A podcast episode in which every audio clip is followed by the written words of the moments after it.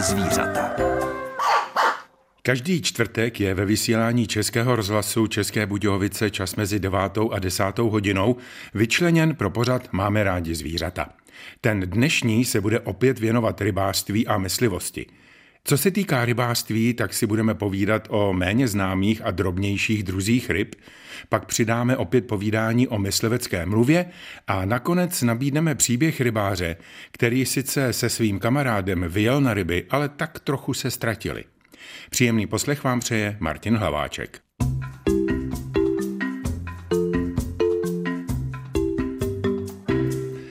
Začneme rybářským tématem, ale tentokrát se nebudeme bavit o rybách, které většina z vás dobře zná.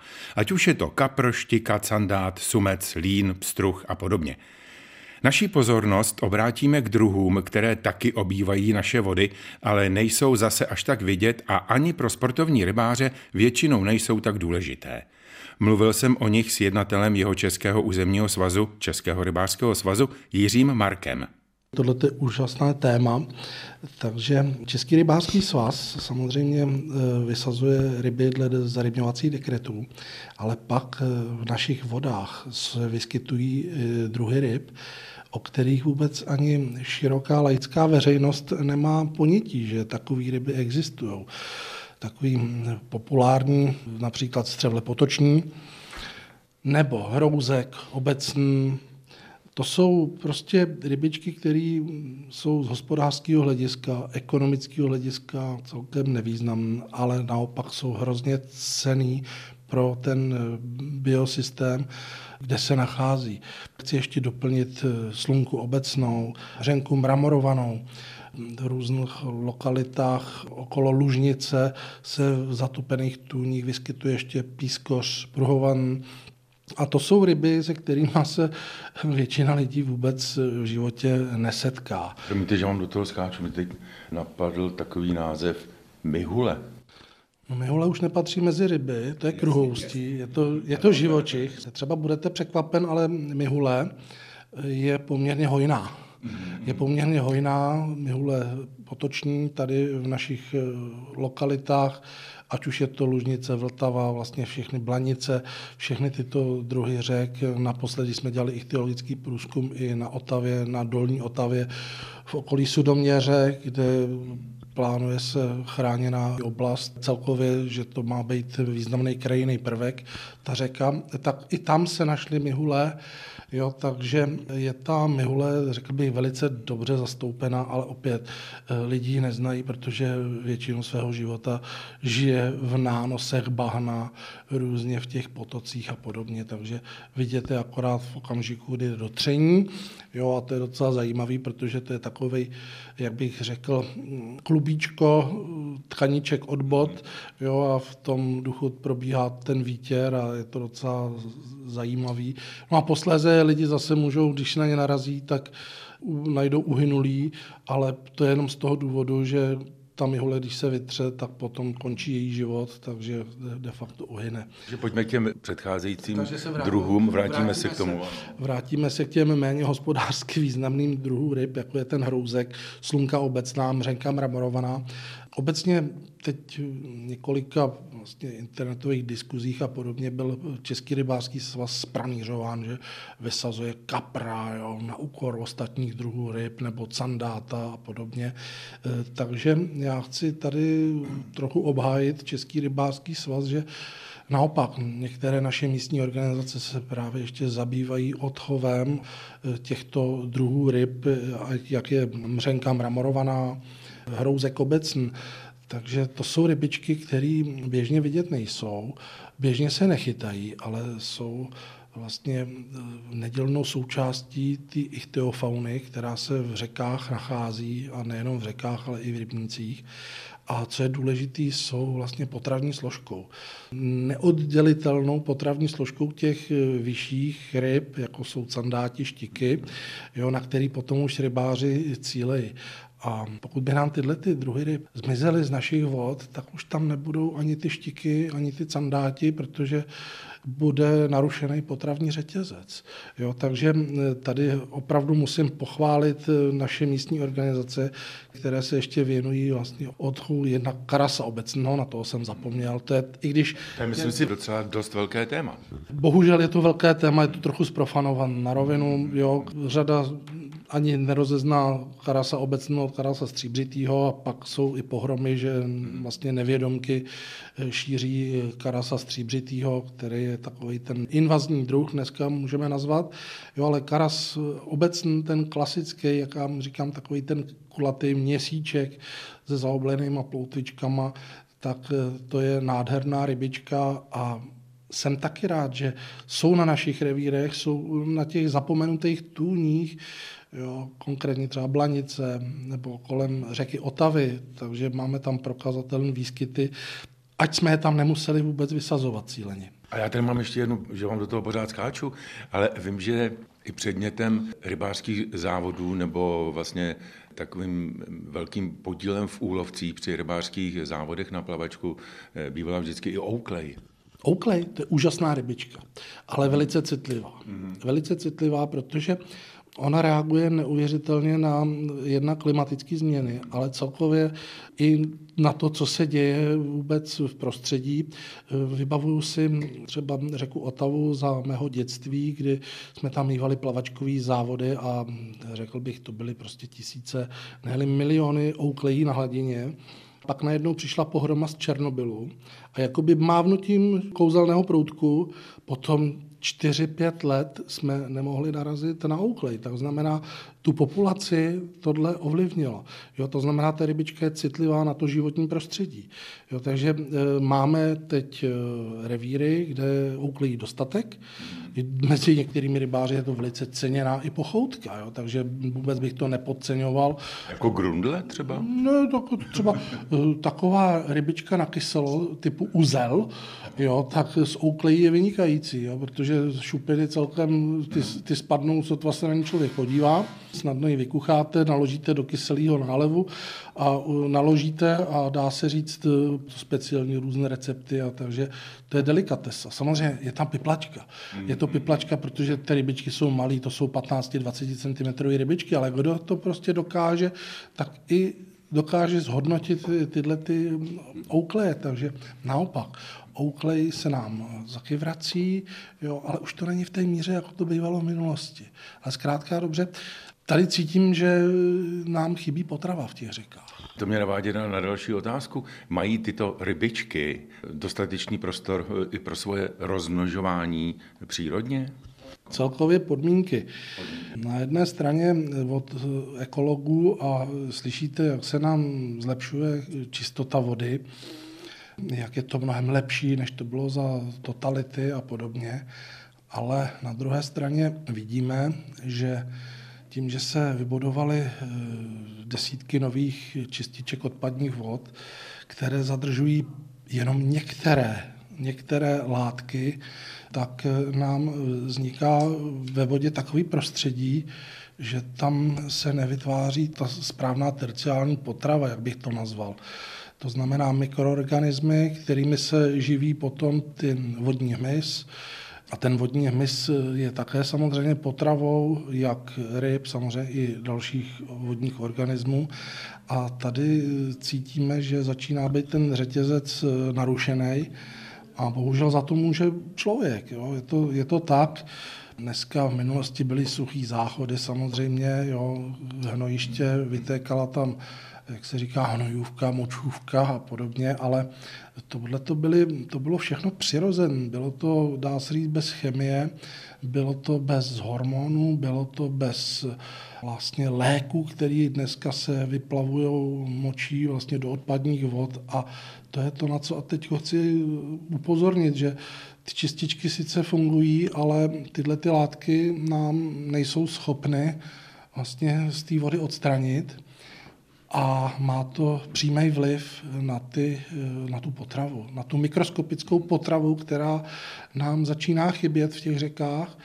A zkrátka dobře, jestliže nebudou mít potravu tyhle ty drobní živočichové, tak ani ty rybičky, které jsem tady jmenoval, od slunky, mřenky, pískoře, tak zkrátka dobře taky nebudou mít potravu. No a s tím se může stát, že zkrátka dobře najednou, nechci malovat čerta na zeď, nebude v těch řekách nic, budeme si tady plácat po zádech, že nám tady teče krásná čistá voda, ale ona bude mrtvá ta voda. Jo, takže já prosazuju takový příklad, že ideálně by bylo, kdyby na každém 10. kilometru vodního toku byl obrovský hnojiště, klidně 150 tun hnoje, který tam pomalinku bude uzrávat a při každém dešti se tam lehce odplaví ten dusík a ty důležité látky, ze kterých vlastně profitují jak ty vodní řasy, tak tyhle ty vodní mikroorganismy, které jsou součástí samočistící schopnosti toho přirozeného vodního toku.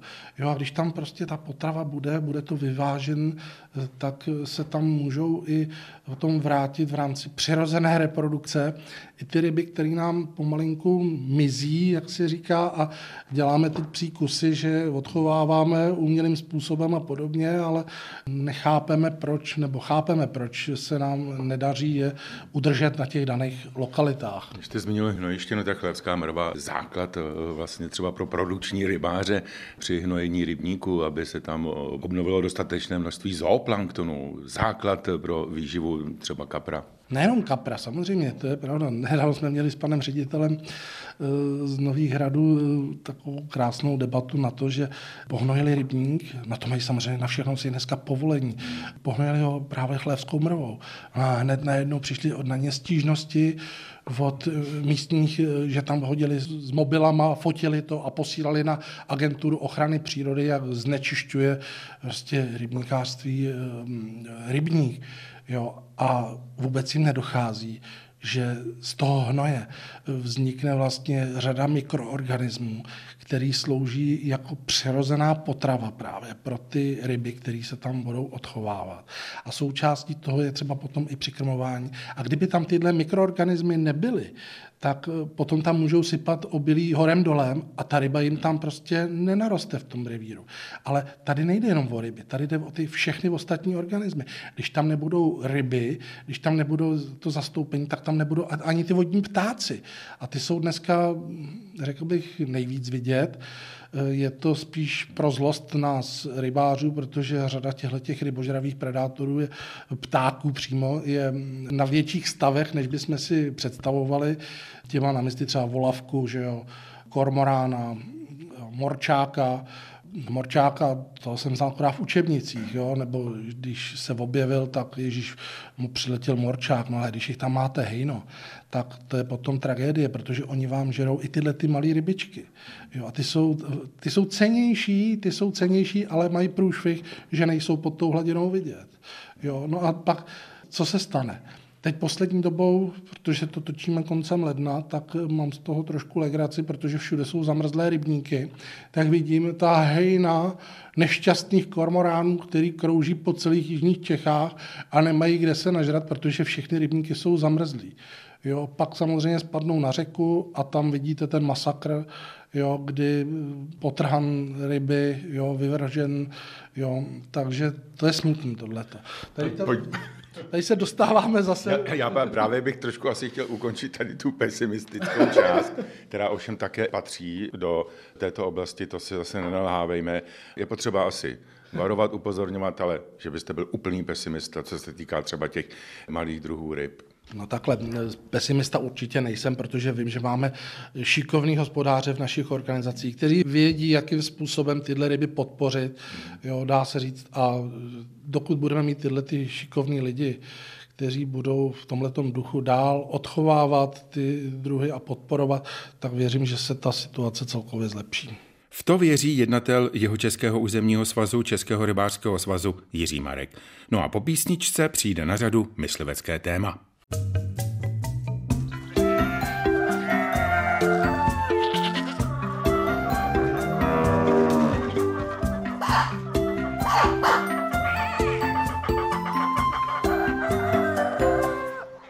Teď navážeme na povídání z předměsíce, kdy jsme zahájili seriál o myslivecké mluvě a s mysliveckým odborníkem a pedagogem Vladimírem Hanzalem jsme popisovali po myslivecku zejména exteriér, ale i některé fyziologické projevy u spárkaté zvěře, konkrétně u srnčího.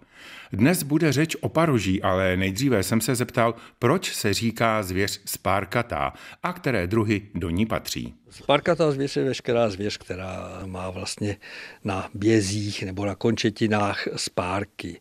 A když bychom v podstatě to přirovnali k lidské ruce, když jste si natáhli před sebou ruku, tak vlastně prostředníček a prsteníček jsou ty spárky, které se otiskují, malíček a ukazováček jsou takzvané paspárky, to jsou ty menší, a palec, to znáte spíš u psů, ten vlčí dráb vzadu.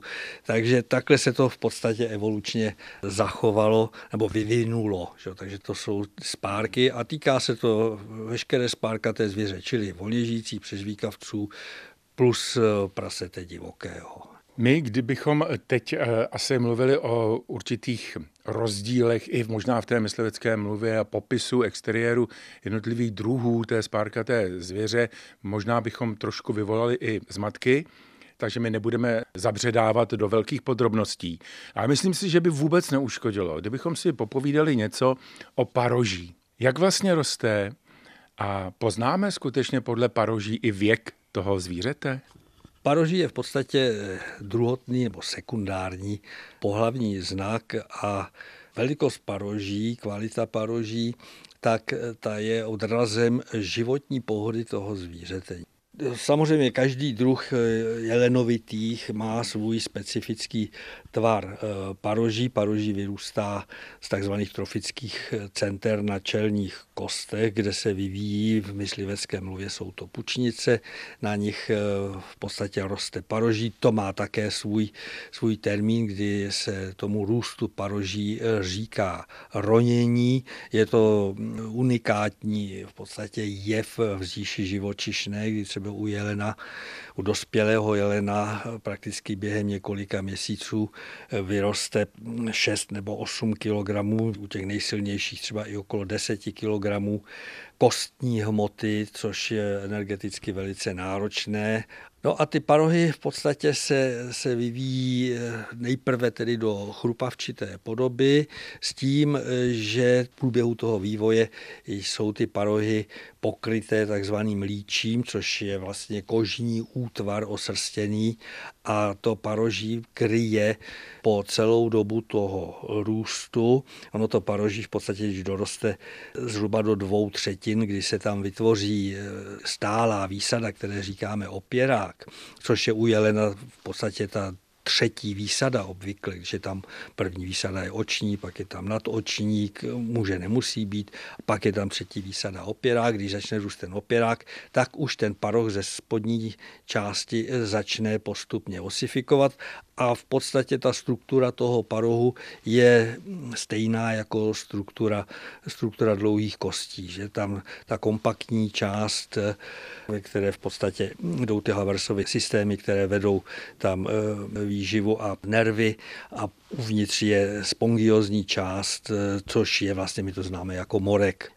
Takže ten paroh začne postupně osifikovat, až zosifikuje celý ujelení zvěře, to v podstatě v průběhu července je ten paroh hotový a potom nastává fáze, kdy se ten jelen toho krytu, toho líčí zbavuje, kdy to paroží takzvaně vytlouká. Ano. To vytloukání trvá v podstatě několik minut, maximálně desítek minut, kdy se toho parohu, kdy se toho líčí ten jelen zbaví a potom to zbarvení toho parohu je v podstatě závislé na rostlinách, které má k dispozici právě při tom vytloukání a odírání.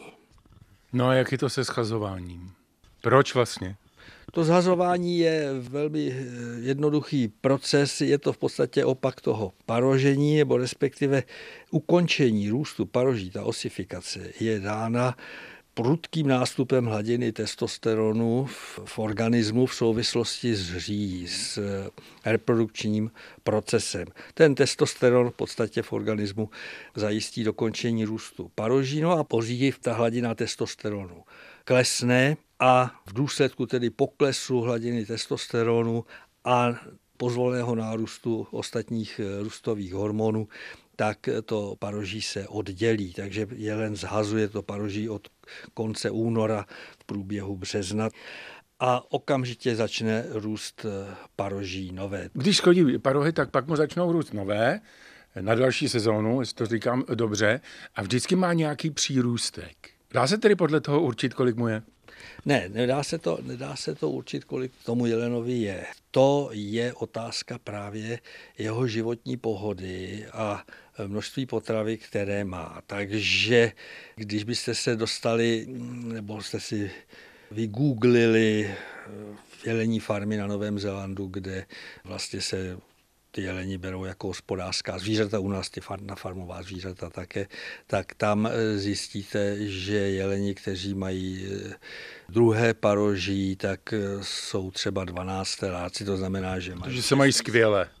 Mají se skvěle, nic je neohrožuje, nikdo je nehodí, mají co hrdlo ráčí, takže to paroží se vyvíjí velmi, velmi intenzivně. Ještě k tomu zhazování paroží.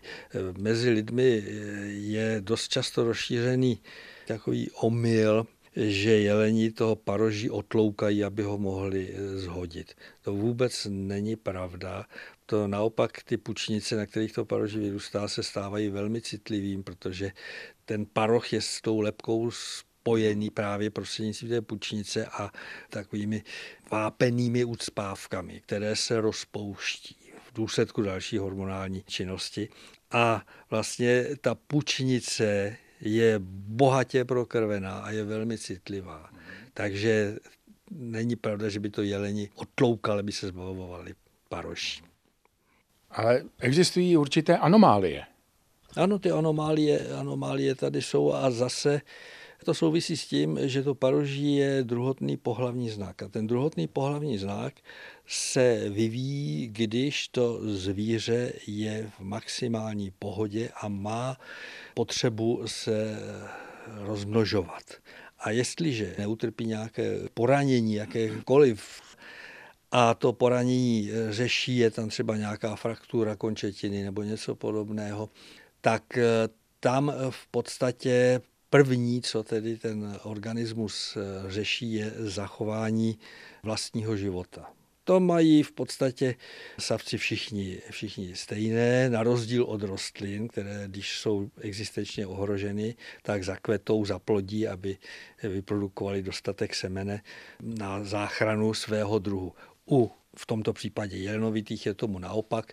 Tam v podstatě se to projeví tím, že veškerou energii a stavební látky, konkrétně které jsou třeba na zhojení, třeba nějaké fraktury, nějaké zlomeniny, tak investuje právě do té zlomeniny a nikoliv do růstu paroží.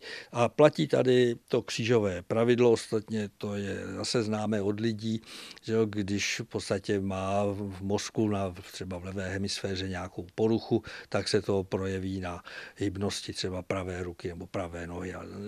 Takže to křížové pravidlo platí a to je to samé u těch jelenovitých, že se to vždycky projeví na tom druhém parohu, který je nějakým způsobem zdeformovaný nebo méně vyvinutý. Samozřejmě mnohdy jsou takové rarity způsobené tím, že třeba při růstu paroží tam dojde k nějakému úrazu právě v tom rostoucím parohu a ten je potom deformovaný. Ale to už nesouvisí tedy s nějakým poraněním třeba končití nebo orgánu, ale pouze toho parohu. Máme tady jedno zajímavé téma, které možná tak trošku vybočuje z toho našeho, řekněme, seriálu Myslivecká mluva, ale na druhou stranu myslím si, že je hodně zajímavá. A já bych ji nazval tuhletu věc jako zvěř v pranostikách.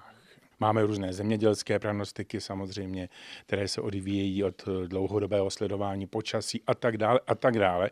Ale i ta zvěř se objevuje v pranostikách, nebo si to myslivci někdy vymysleli takhle. Máme období, kdy máme stále ještě zimu, ale pomalu už hledíme na to období, kdy bude jaro a to předjaří. Tak tady v tom období, kdybychom se koukli do těch pranostik, co bychom tam našli?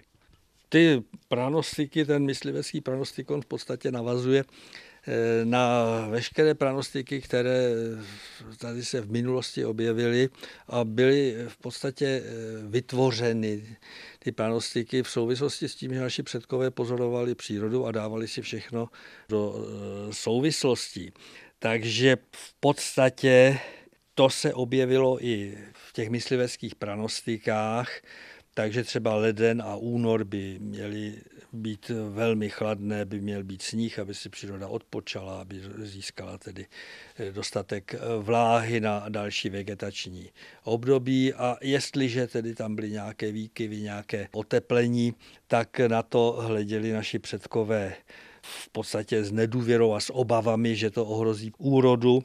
Takže třeba ve vztahu k velkým šelmám, tak koncem ledna, na 25. ledna, to je podle církevního kalendáře obrácení svatého Pavla, tak na obrácení svatého Pavla se medvěd na druhý bok obrátí. To znamená, že medvědi měli zůstat ještě v brlohu a vyčkávat do jara v zimním spánku. Pakliže se medvědi objeví, tak je s tím vždycky nějaký problém. Stejně tak se říkalo, že vlk v únoru na poli lepší nežli rolník na mezi. Ano, také to s tím souvisí. Jakmile se začalo oteplovat, tak to bylo špatné. Třeba na Hromnice 2. února vidí sedlák v ovčinci raději vlka nežli slunce. Takže to jsou takové... To je rčení do pranice teda tak trošku v dnešní době. V současné době ano.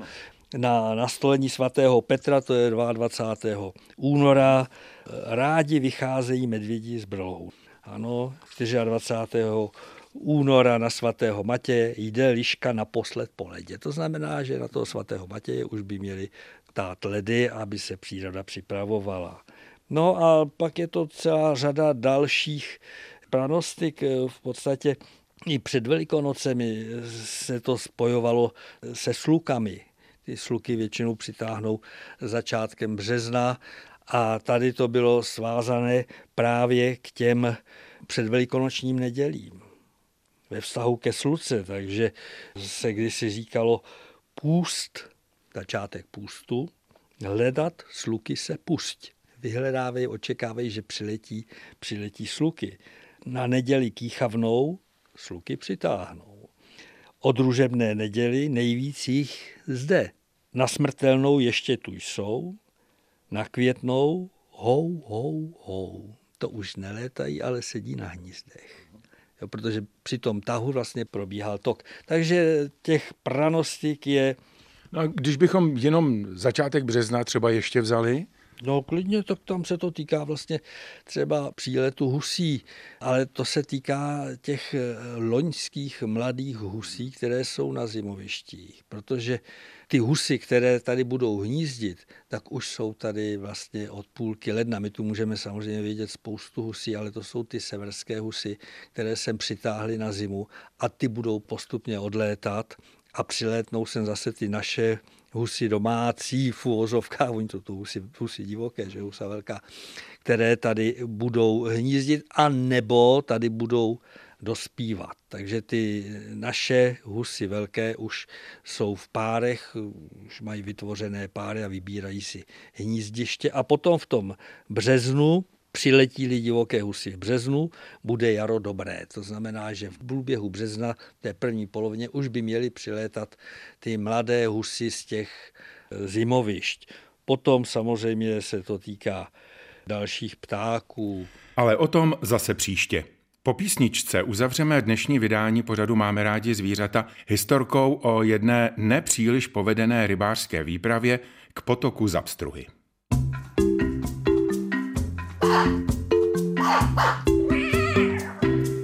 Na závěr tedy ještě jeden příběh, který by se dnes už mohl nazvat jako úsměvný, ale když ho aktéři prožívali, příliš do úsměvu jim nebylo. Jinak zkušený sportovní rybář Tomáš Kepr se s námi podělil o přiznání, že nevždy je výprava za rybami úspěšná, a to nejen co do počtu chycených ryb. Potok.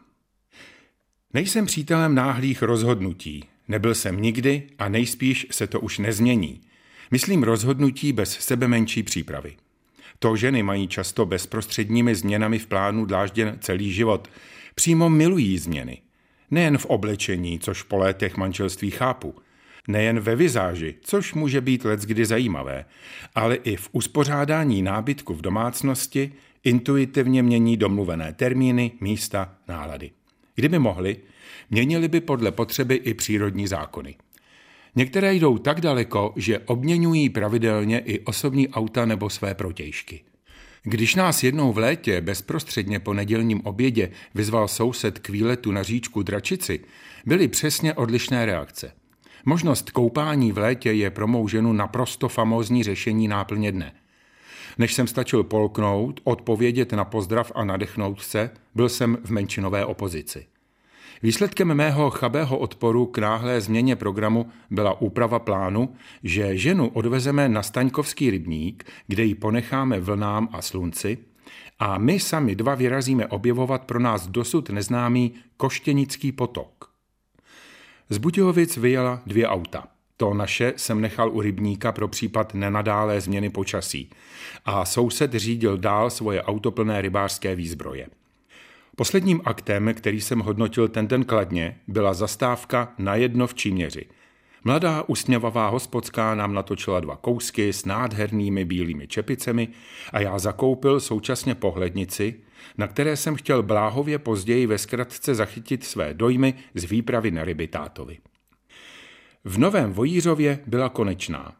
Vklouzli jsme oba do vysokých brodících holin, abychom nestráceli čas pozdějším přezouváním.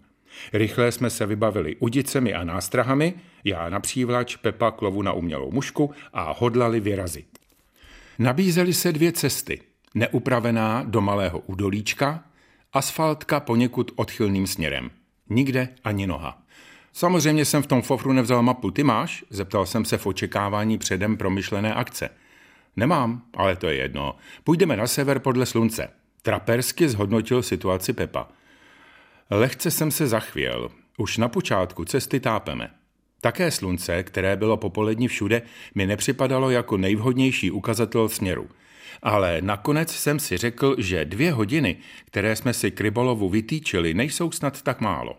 Ostatně obě cesty vedly směrem dolů a tam někde přece je náš potok. Vyšli jsme. Asi po 10 minutách jsme přecházeli malý potůček, který na první pohled vytékal z rybníka po pravé ruce. Usoudili jsme, že to je stoka a že potok musí být někde dál. Po dalších 15 minutách jsem byl už mokrý potem téměř všude a chůze v broďácích po asfaltu nesvědčila ani mým nohám. Cesta začala ještě ke všemu stoupat. Potok neteče do kopce, Pepo. Líčil jsem své horečné myšlenkové pochody kamarádovi. Za chvíli tam určitě budem, málo vydržíš, kontroval Pepa. Nebo najdem nějakou stopu. Připustil trhlinu ve své dosavadní nezlomné jistotě. Přestal jsem mluvit. Zatnul jsem zuby, abych nemusel cedit svá hrubá odsouzení všech, kteří od stvoření světa dávají na zbrklá hnutí mysli a podléhají nátlaku druhých. Asi po 45 minutách od opuštění auta jsme se dovlekli na hlavní silnici. Stála tam veliká informační cedule. Bylo zřejmé, že stoka byl náš potok a my od něj celou tu dobu odcházíme. Jako houbaři nebo trampové jsme v těch 30 stupních Celsia ve stínu rozhodně nevypadali. Vysvětlovat někomu, proč stojíme právě tady a teď na suchém kopci uprostřed lesů daleko od vody, ve vysokých holinách a s rybářskými pruty, považoval by nás za blázny. Mám paty 1 puchejř, mokrej jsem už dávno až tam, co navrhuješ. Pronesl jsem odrovnaně. Kolem projelo auto. Řidič trochu zpomalil, udiveně se zadíval na 2 osoby v holinách a z pruty a nevěřícně zavrtěl hlavou. Jasně jsem v jeho rozšířených očích četl. Tady? Půjdeme kus zpět a pak tou cestou vlevo. Nadejdeme si proti vodě a sejdeme po potoce k autu, přehodnotil původní plán Pepa. Mně je to už nějak jedno. Vydechl jsem. Při pohledu na hodinky se mi zatočila hlava. Budeme ještě vůbec chytat? Vydali jsme se tedy po cestě a po chvíli odbočili dohodnutým směrem. Cesta vedla lesem, potom planinou na horizontu po vrstevnici, přešli jsme kopec i údolí za ním. Po půl hodině jsme dorazili k lávce přes potok. Byla tam cedule s označením rybářského revíru. Konečně tedy u potoka, ale času už nebylo nazbyt. Já to tu chvíli zkusím. pronesl jsem z posledních sil. Zarostlý potok v šíři tak 1,5 metru neskýtal žádné šance na muškaření, ale já to mohl alespoň takzvaně namočit. Začal jsem sestavovat prut. Tak já se půjdu podívat kousek dolů. Zaslechl jsem ještě jeho kroky v houští. Po 5 minutách mi bylo jasné, že to s chytáním ryb v tomto místě nevyhraju. Hledal jsem Pepu, ale bezvýsledně. Zavolal jsem na něj bez odpovědi. Sáhl jsem po mobilu, ale byl bez signálu. Zařval jsem jako tygr v železech, ale nic. Jen tiché šumění potoka a listí ve vrbičkách. Vydal jsem se dolů po potoce. Ani jako stopař bych se příliš neuplatnil. Tady nikdo určitě už léta nechodil. Vysoké patro tvrdých bylin, v tom nálet vrbin a bříz a někde dole zbytky starých větví. Od pádů mne často zachránila jen náhoda. Zkrátím si cestu, ale kudy? Najdu vůbec nějakou? Blesklo mi hlavou. V tom jsem zaslechl někde daleko vpředu volat Pepu. Mobil ale stále mimo provoz. Vydal jsem se odhodlaně přímo za hlasem s tím, že přebrodím později potok na druhou stranu. Po chvíli jsem se ale začal propadat měkkou rašelinou a musel se vrátit. 2., 3. pokus. Na počtvrté se mi podařilo měkkým bahnitým nánosem v korytě potoka přebrodit a najít dál trochu tvrdší louku, po jejímž okraji vedla cesta. A tam o něco později jsem narazil i na Pepu. K autu, jak se pak ukázalo, to nebylo odsud ani 20 minut. Taky jsem to tam ani nehodil, Tome, ale aspoň jsme si to prošli, ne? Zafilozofoval Pepa. Odpověděl jsem vyschlými ústy s pětní vzpomínkou na hostinskou v Číměři a pivo, které jsem už několikrát vypotil. Právě v tu chvíli vzduchem zavil vyzváněcí tón mobilu. Tak kde jste? Ozvala se manželka od Staňkova. Už jdem. Odpověděl jsem všeobsažně a bezbarvě. Po 20 minutách jízdy autem jsme zastavili na smluveném místě u rybníka. Tak kde máte ryby? Já si výborně zaplavala. Dala žena najevo, že původní volba výletu u oběda neměla chybu. Krátkým shrnutím výsledků naší mužské mise jsem pověřil Pepu. Já už v té době zapomněl spisovnou češtinu. Po návratu domů, při léčení nepochybné dehydratace celého organismu a hojivé kůře dobitých nohou, přišel čas i na mapu v autoatlase. S opravdovým zděšením jsem zjistil, že jsme jeli lán cesty a ušli kilometry naprosto zbytečně. Potok totiž vtéká přímo do Staňkovského rybníka a naše vyhlédnuté místo bylo právě od vtoku nahoru. Jinu, jak říkám, nejsem přítelem náhlých rozhodnutí. Nebyl jsem nikdy a už se to nezmění. Příhodou rybáře Tomáše Kepra z Českých Budějovic končí dnešní pořad Máme rádi zvířata. Pohodový den vám přeje Martin Hlaváček.